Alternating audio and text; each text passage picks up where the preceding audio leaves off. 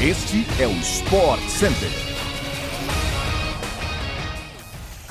Um bom dia para você, fã do esporte. Chegamos com mais um podcast do Sport Center, que vai ao ar de segunda a sexta, às seis da manhã, além daquela edição extra nas sextas-feiras à tarde. Eu sou o Edu Elias. Não se esqueça de seguir o nosso programa no seu tocador preferido de podcasts. O Sport Center também chega todo dia na TV, ao vivo pela ESPN e Star Plus. Hoje são quatro edições: 11 da manhã, 4 da tarde, 8 e 11 da noite.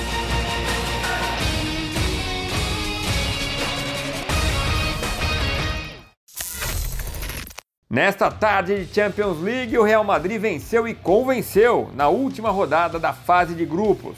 O time merengue aplicou 5 a 1 no Celtic e avançou às oitavas de final da competição. Os gols do Real no Santiago Bernabéu foram marcados por Modric, Rodrigo, Asensio, Vini Júnior e Valverde. Jota, em bonita cobrança de falta, descontou para os escoceses. O Paris Saint-Germain venceu a Juventus por 2 a 1 nesta quarta-feira em Turim encerrando assim de forma invicta a fase de grupos da Champions League. No entanto, o time francês terminou o jogo sem motivo para comemorações.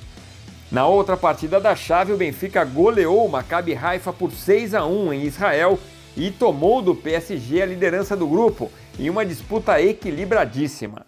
A decisão veio no quarto critério de desempate, os gols marcados como visitante. A Juve, apesar da derrota e da péssima campanha, ficou em terceiro lugar e vai jogar a Liga Europa. Aliás, o fã de esporte acompanha toda a rodada de Europa League na tela da ESPN pelo Star Plus nesta quinta-feira a partir das 15 para as 3 da tarde. A rodada do Brasileirão desta quarta marcou o Palmeiras como campeão pela 11 primeira vez do torneio. Antes mesmo de entrar em campo contra o Fortaleza no Allianz Parque, o Palmeiras conquistou o Brasileirão na tarde desta quarta graças ao tropeço do Internacional diante do América Mineiro, 1 a 0. O Verdão assim chegou ao 11º título da competição, aumentando ainda mais a vantagem como o maior vencedor do campeonato. Vamos à partida no Independência.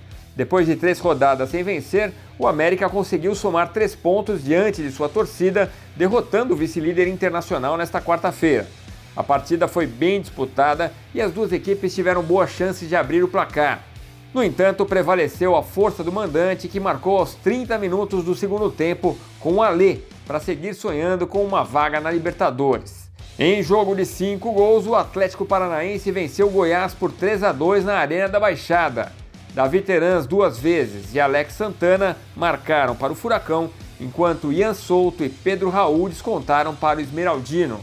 Com um triunfo, o time rubro-negro voltou ao G6 e tirou o Atlético Mineiro, que dormiu no seleto grupo após o empate com São Paulo. Após o último treino da temporada, Renato Portaluppi foi até a sala de imprensa do CT Luiz Carvalho e concedeu entrevista coletiva.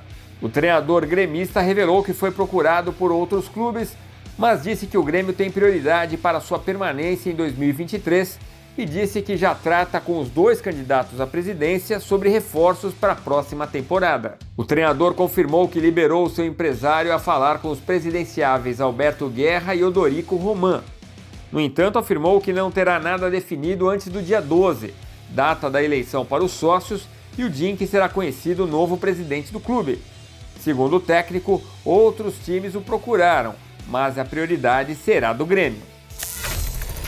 Depois do jogo desta quinta-feira contra o Brusque na Arena pela última rodada da Série B, a comissão técnica e os jogadores vão entrar em férias. Quando o novo mandatário assumir, terá uma reunião com o Renato para começar a montagem do elenco.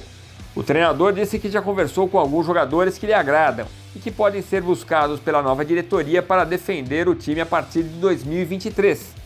Segundo o técnico, ele já falou com um número de 5 a 6 possíveis reforços, dentro da realidade financeira que o clube terá.